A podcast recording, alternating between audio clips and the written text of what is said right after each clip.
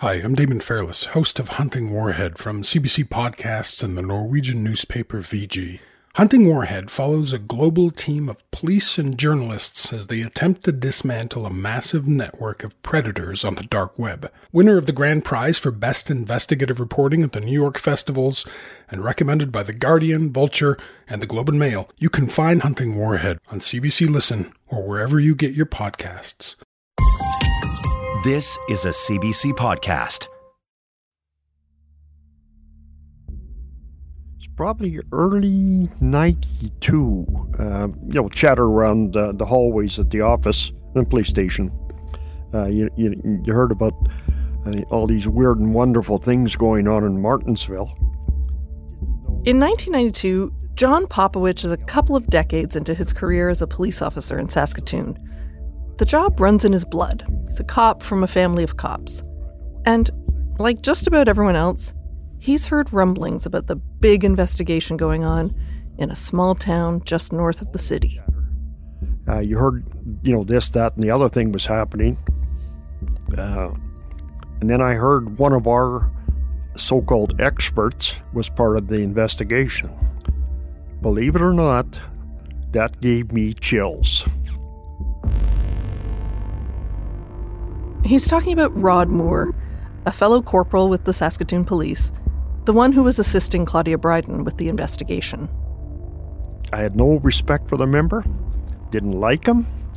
Uh, all of a sudden, uh, a family is arrested, and then this investigation took a took a I don't know what the word is uh, a way of its own. Uh, Corporal Moore got involved, and all of a sudden, there's a whole bunch of people are being identified as part of this investigation. And then there's things coming out about some building on a highway out of town. There was uh, kids drinking blood. There was uh, sacrifices.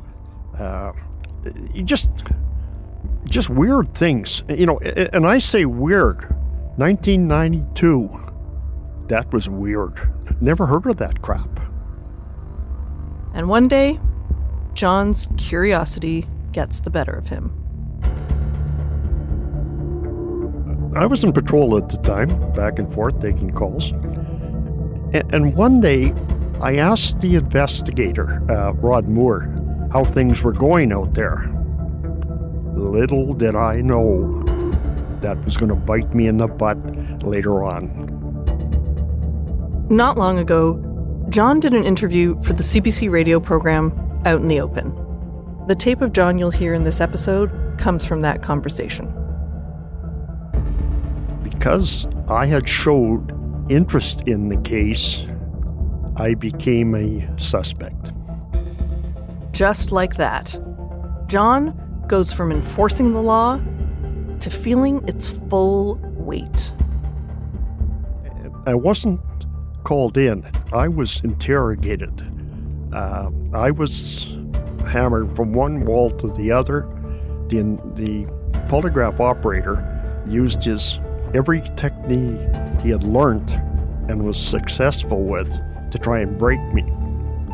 But when you're not guilty of anything, never did anything. I mean, what are you going to say? Because I know what this system could do, how it can be uh, manipulated to, you know, to make you look guilty.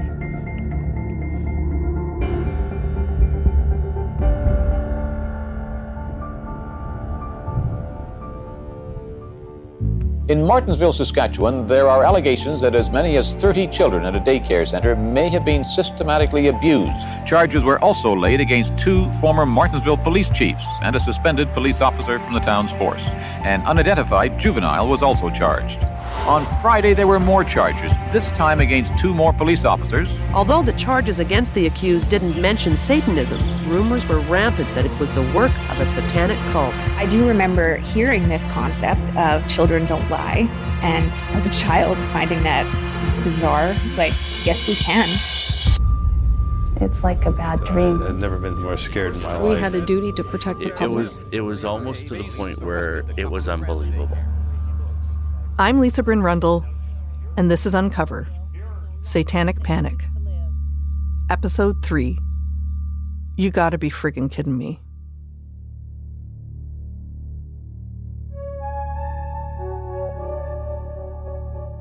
It may not have helped that John showed interest in the case, but he officially became a suspect when one of the kids from the daycare picked him out from photos of 300 local police officers. The child said he'd seen John at Ron and Linda Sterling's house. Two other children identified John out of an eight person photo array, and they indicated John was one of the cops who abused them just flabbergasted. Like, you gotta be friggin' kidding me. Like, what are you talking about? I know nothing about that.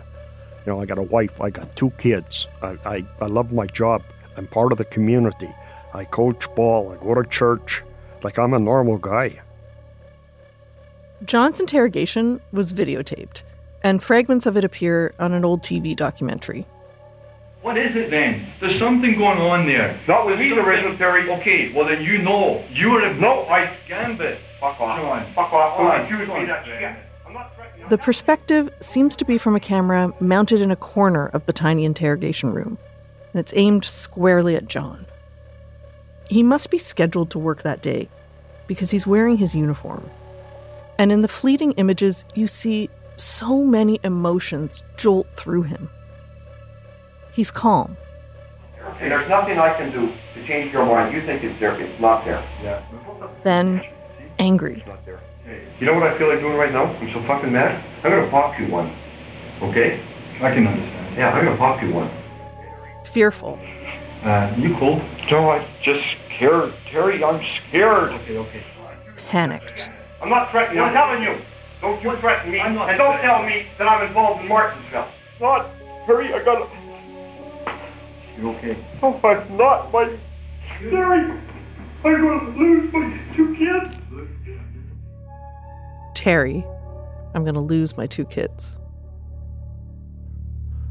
Man, that was the worst worst day of my life. I'm accused of the worst things that a human being can be accused of with these satanic uh, cult things overriding everything. I had no idea what the hell was going on. Just absolutely nothing. Had no idea. Uh, you know, at, at, at, in the minute, I'm sitting there in, in the in the room, getting grilled. Thinking, what the hell's happening? And, and at one time, I'm sitting there and thinking to myself, have I blacked out for a complete year? Like, is there a year I can't account for in my life? And then I said, no, no, there, there's no way. Uh, I just couldn't. There's no way you can survive like that. Uh, it was bad. somebody's hitting you over the head with all this stuff, and those are the worst charges. I mean, if they said you killed ten people, you know, but this stuff here, man, uh, everybody's looking for a pedophile, and, and you know what they're going to do to them. John is grilled, but no charges are laid. Yet. So he leaves. I didn't go right home. Uh, I coached ball. My, my kids were young.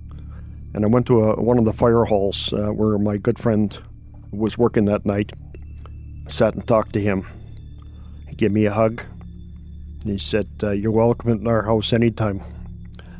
I went home and explained things to to my wife uh, and my daughters. Then I had to explain the next morning to my mother. John follows along with the rest of the country as Travis, Linda, and Ron Sterling are arrested. You want to get out of my yard right now? Back off. Then the young offender and three Martensville police officers, followed by a local RCMP constable. They join the hundreds of people across the continent who'd been in the same place for the same reasons, accused of crimes they didn't commit, in a climate where the absence of hard proof no longer seemed to matter. And then, on June 5th, 1992, it's John's turn. There's a photo of John from that day peering out of the back of a police cruiser, and there's something new in his expression. It's just hard to read. Maybe defiance mixed with resignation. The photo ran big on the front page of the Saskatoon Star Phoenix. Dan Zakreski's paper. You know, you want that to be your dad? You know, John Popowich looking out through the grill of a police car? Like his world is blown up. People look at that and I think he's on page one because he's guilty. Everyone's said he's guilty.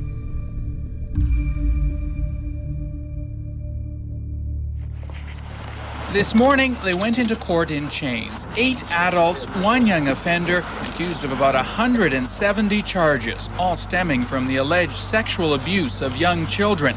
The court was overflowing.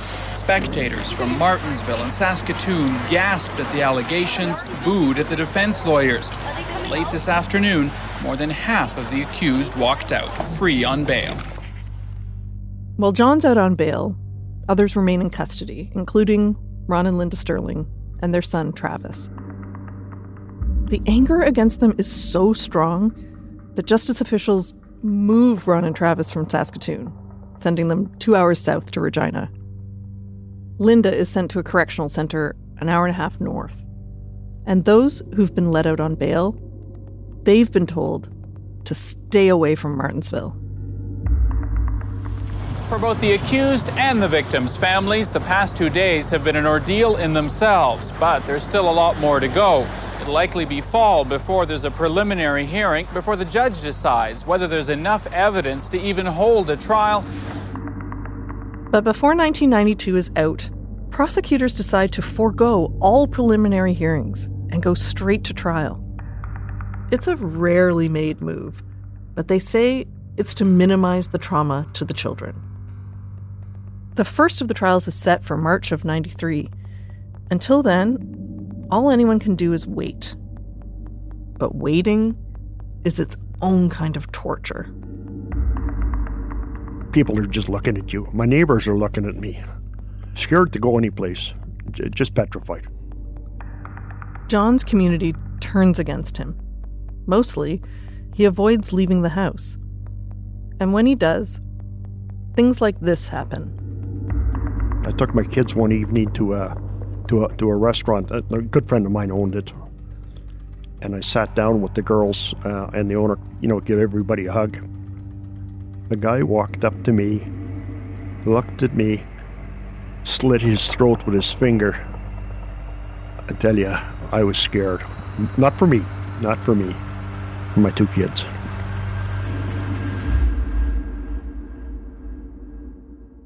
Everything about John's life changes who he is in the world and who he is at home. From an old interview. You'd sit there and watch TV in the afternoon or at night, and you'd turn the Venetians right down so nobody could see in. I was so scared of people watching or, or listening that the girls weren't even allowed to sit on my knee to watch TV like we normally did. They weren't even like I wouldn't even allow them to sit in the same couch as me. I was scared. His wife is hassled at work. So she finally had to get to uh, dump her uh, name tag. His daughter is targeted at school. You know, my daughter, my oldest daughter, took a beating in school. Uh, I mean, a, a beating. Ended up in the hospital because her dad was a pedophile. She was 12 at the time. His kids are also questioned about whether they've been victims of abuse from their father. For John, dealing with all that is hard enough. But it's the responses coming from closer to home that cut the deepest. Started with my own family. We're made up, uh, in my family, we're, we're made up of policemen. And if you're charged, you're guilty. So you try and, you know, rifle and chisel that through somebody's head who's been indoctrinated with the police mentality. Pretty tough to handle. Uh, other guys I worked with, that I shot in competition with. You know, share, shared a beer and lots of laughs, lots of crying. Wouldn't talk to me. Uh, they were scared that if they were seen associating with me, they'd go down too.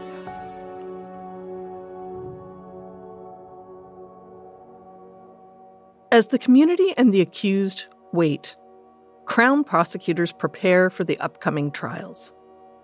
Meanwhile, a task force headed up by the RCMP has taken over the investigation. Staff Sergeant Rick Pearson is in charge. We come along as a task force and we're going to organize the material and we're going to move the investigation forward. But at the end of the day, we start to see flaws of what uh, doesn't seem to hold any water. And we start to question it and uh, analyze it and start to investigate backwards and uh, try and twist and turn what we are looking at to say, well, what do we really have here? The task force is meant to continue the work started by Claudia Bryden and Rod Moore, looking into more people, more police officers who've been identified by the children. These are suspects above and beyond the nine already charged. But the task force ends up reinvestigating the whole case. They conduct an extensive search of the so called Devil Church, where most of the abuse was meant to have taken place. When we looked at all the information we had, uh, we started to have our doubts about whether or not children actually had been taken to this location. Some things did not seem right. They find no physical evidence no hair, or blood, or semen. Nothing that connects the location with any of the victims or any of the accused. We had uh, some names given to us as potential suspects that hadn't yet been pursued in this investigation, and this was some of the new uh, work that we were going to pursue. When we talked to these people, uh, we realized that the, something's not right. Uh, some of the identifications uh, just were wrong. At long last, the investigation comes to a close. No further charges will be laid, and the remaining suspects are cleared. Pearson writes to prosecutors and tells them after dealing with the suspects, it's obvious that some errors in identity have been made by the children. Is it possible the children have made errors with the identities of some of those charged? These and other holes in the case leave Rick Pearson with grave doubts about the charges against the nine accused that are rapidly proceeding to trial. He urges prosecutors to re examine parts of the case. Nevertheless, the Crown proceeds as planned. After all, they have hours and hours of the children's interviews on video. The children and their families are prepared to testify, and Claudia will too. And they've got an angry public, hungry for justice. They've also got a plan for how to explain the utter lack of physical evidence to the jury. And it boils down to this Who would know better how to destroy evidence than a cop?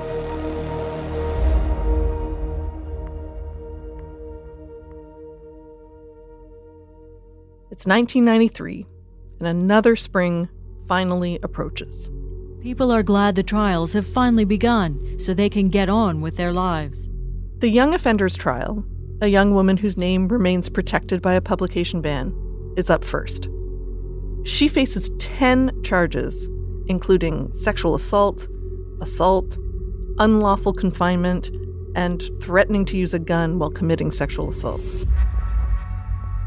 When news of the arrest first broke last summer, residents of Martensville packed the courtroom and jeered as some of the accused were granted bail.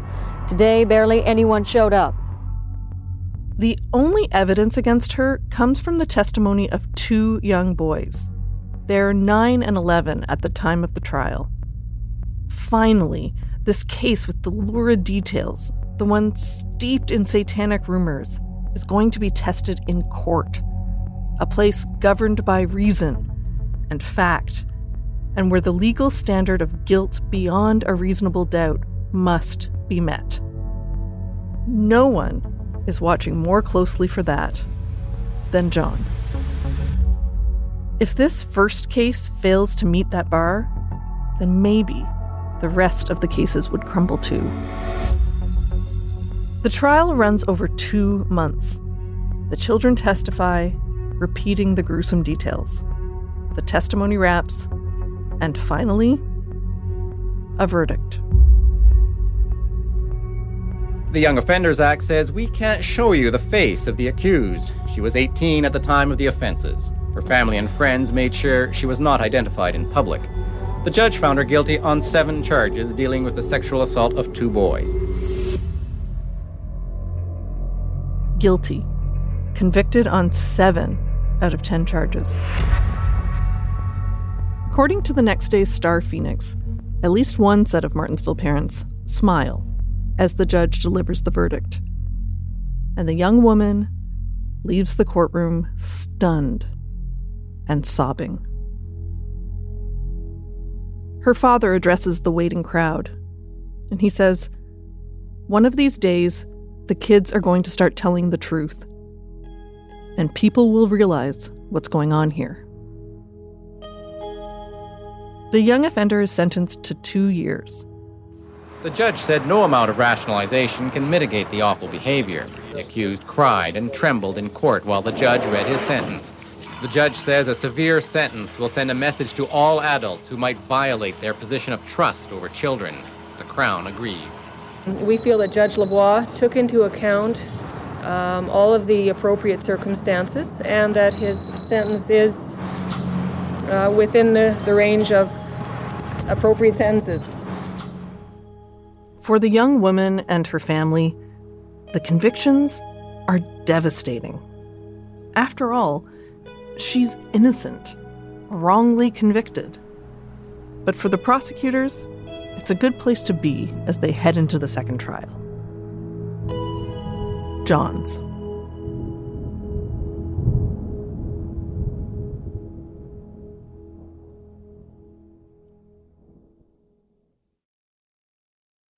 Did you kill Marlene Johnson? I think you're one of the first people to have actually asked.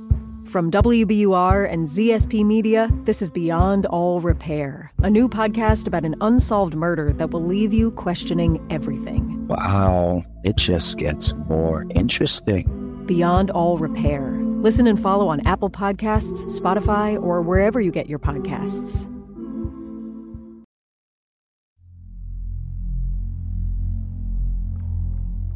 Nearly a year after his arrest, John walks into the provincial courthouse in downtown Saskatoon, knowing there's a good chance he'll never be free again. The crimes he's accused of are stomach turning. The prosecution will argue that he repeatedly abducted children from a daycare in order to physically and sexually assault them, forced children, often at gunpoint, to submit to and or perform anal sex, oral sex, and sexual intercourse with himself, other adults, and with each other. Administered a stupefying drug, locked kids in a freezer, and took blood from them. Forced an axe handle into the anus of a child. I remember those charges being read in court, and, and man, Evan, like I don't even want to hear that. Uh, it's not me. I never did it. The trial is set to last five or six weeks. No jury, just a judge, and nearly 40 witnesses to call. Once again, the trial hinges on the testimony of the children. This week, an RCMP officer testified that he couldn't find a single adult witness who saw Popowich in Martensville or at a farm shed nearby where some of the offenses allegedly occurred. John has lost the support of some friends and family, but not all. Uh, I had a young kid brother of mine who lived in Yellowknife. Uh, just, just an ordinary guy working for a living. He drove 26 hours nonstop to come to my trial. His kids and wife stick by him too. It's um, a frightening experience to go through. John's wife, Norma, in a 1993 interview. and, and have no doubt in your mind ever, and to just know that you have a husband who's innocent. And when you're walking in to commence trial, making a decision on the rest of your lives, um, it's going to be a flip of a coin, and that's that's really frightening when you know that you're dealing with an innocent man. As the trial begins, John and Norma decide not to restrict their daughter's access to coverage of the trial. There wasn't a discussion on, on John's innocence or not. It was a matter of we let them read testimonies, we let them read um, graphic descriptions of what the children had alleged had been done, and uh, it became a good communication thing with us. And it was never an issue of could Daddy have done this. Um, it just wasn't in question. I think my biggest hurt as a mom was um, John sitting down with our daughter, who's now 14, and um, discussing with her about legally changing her name so she wouldn't have to go through the embarrassment in school and high school. And it was him offering it to her, or um, her going to campouts or, or work with groups of children. And she was using my maiden name as her last name. And it's a shame when you have to, it's a really a sad situation when you have to be don't want to be intimidated or, or be ashamed of something when it's all to do with an innocent man. The support of his family will become more and more important. John begins to fray as the trial wears on. The police investigator who interviewed the boys themselves said they identified Popowich one became anxious and turned red when he was shown a picture of Popowich. The other said, That's the guy, with tears in his eyes. Testimony from child witnesses is crucial in this trial and in all the other Martensville cases. That's why the judge has ordered special measures for the children screens to keep them from seeing the accused, closed circuit TV to keep the public in a separate room, all meant to make the children more forthcoming and their parents less fearful. The children should not have to be tortured second time around, to, to have to put these people away. From behind the screen, he hears the children give their horrifying accounts. Small voices describing things as one Martensville parent put it. No five year old and three year old should ever have to know. He sits and listens as the prosecution implies that the lack of physical evidence can be seen as just more proof that cops, that John, had committed these crimes.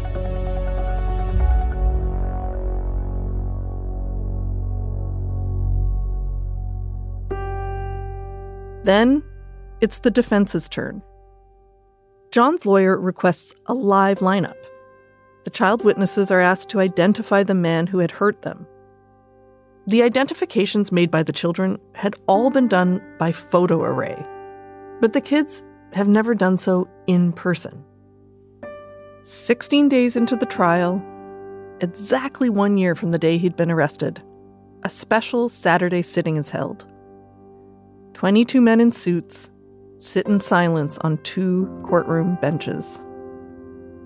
The three children are brought in one at a time and allowed to spend as much time as they need looking at the lineup. The first child said, I think that's him. I remember his face and the memories. I remember the way he looks. The second child looked at the men for about four minutes, then picked out two of them. The third child said, I don't see him. I don't see him here. Crown Prosecutor Bruce Bauer asked him to take one last look. The child said, I think I sort of recognize the guy in the purple tie. Nobody picks John Popowich.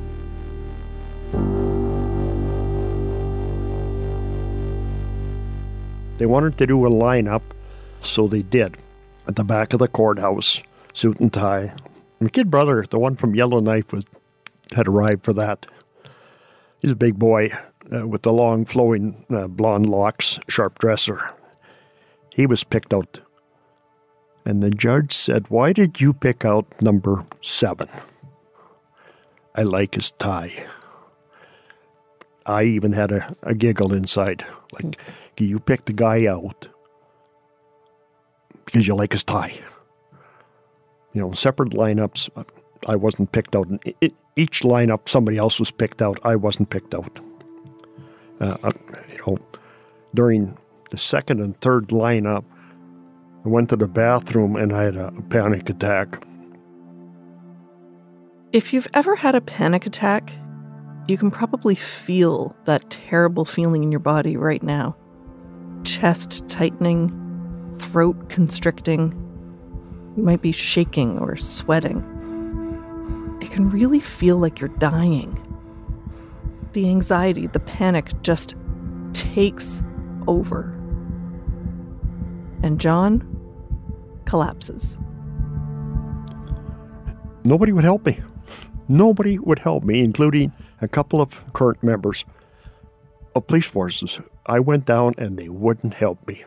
And that tells, tells you something about society. A few days later, the judge addresses the court, but he speaks directly to John.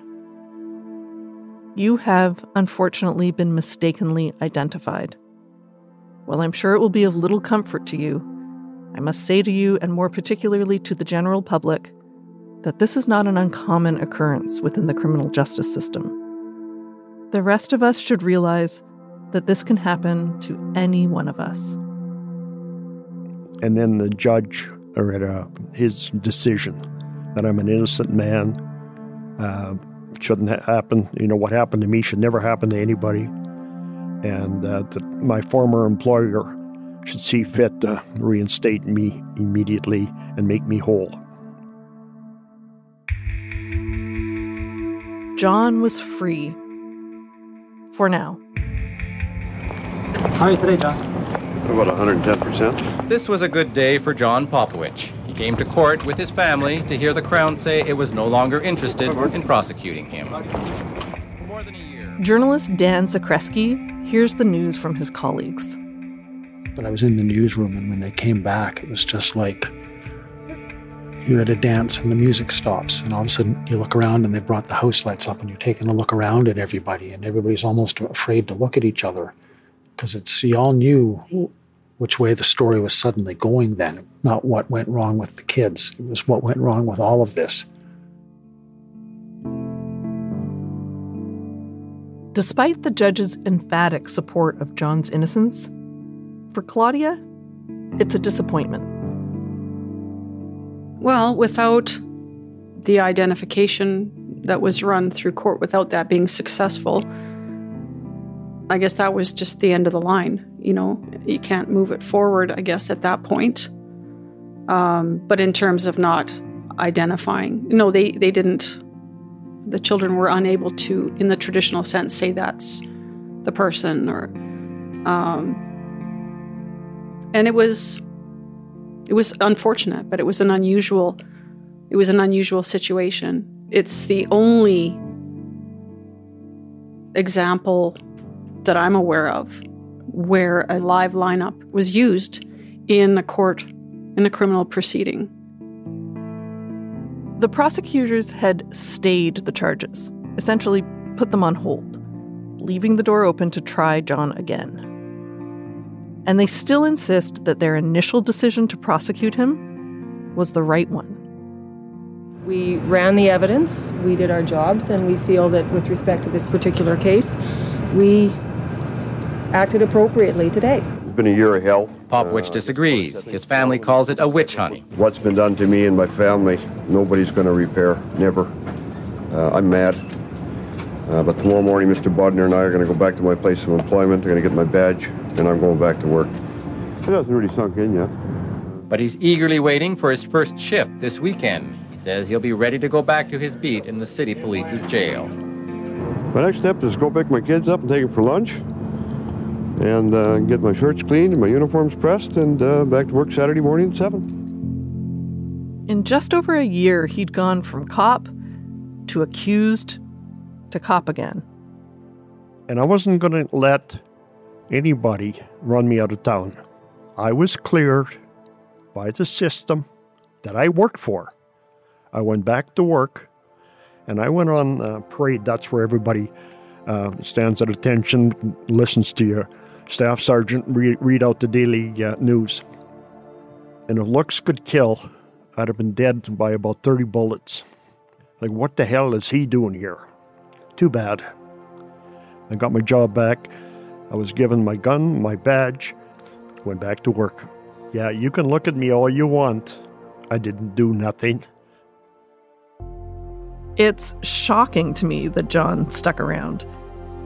Clearly, defiance won out. Uh, this is home. Uh, you know, my mom and dad are buried here. Uh, I got some good friends here. I'm here. But John wasn't the same. According to Dan, anyway. I saw John change over the course of this story. He became, um, you know, odd thing to say, but a softer, gentler man, uh, much more forgiving of people's failings, I think, because he'd seen what happens, and yet very opinionated in other ways. Because I knew police at the time, and I remember asking them about John, and they were, uh, you know, you wouldn't want to get on his wrong side, but that just wasn't in his wheelhouse. Like torturing kids, like, no. By summer 1993, John starts down the long road of trying to put his life back together. But the Martensville nightmare isn't over yet. There are five more trials yet to come.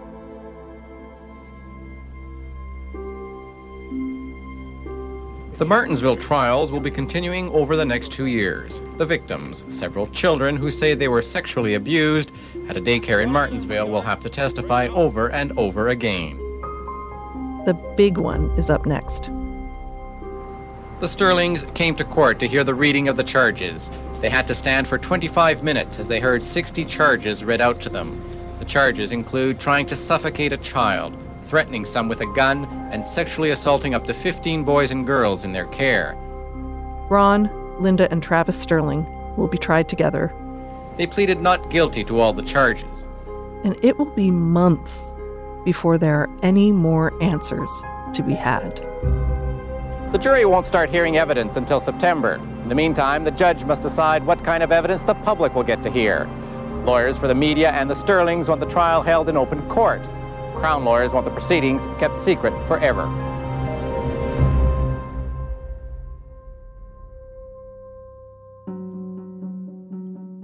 Next, on Satanic Panic. In his charge to the jury, the judge commented on several inconsistencies in the children's testimony, things the children say they remember that could not possibly be true. Once I was involved in the task force and I was able to see some of the interviews, I was horrified. The children told nothing. And when they said nothing happened, that wasn't enough. Uncover Satanic Panic is written and produced by me, Lisa Rundle, and Alina Ghosh. Mixing and sound design by Evan Kelly. Chris Oke is our story editor.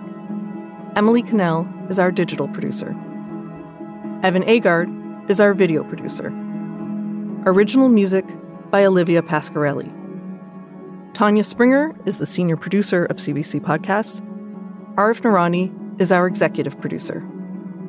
Special thanks to Mitchell Stewart, CBC TV's The Fifth Estate, Pia Chattopadhyay, and CBC Radio's Out in the Open.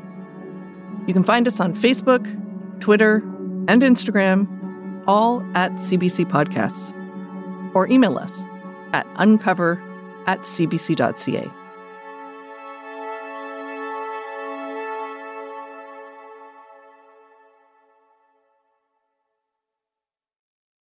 For more CBC podcasts, go to cbc.ca slash podcasts.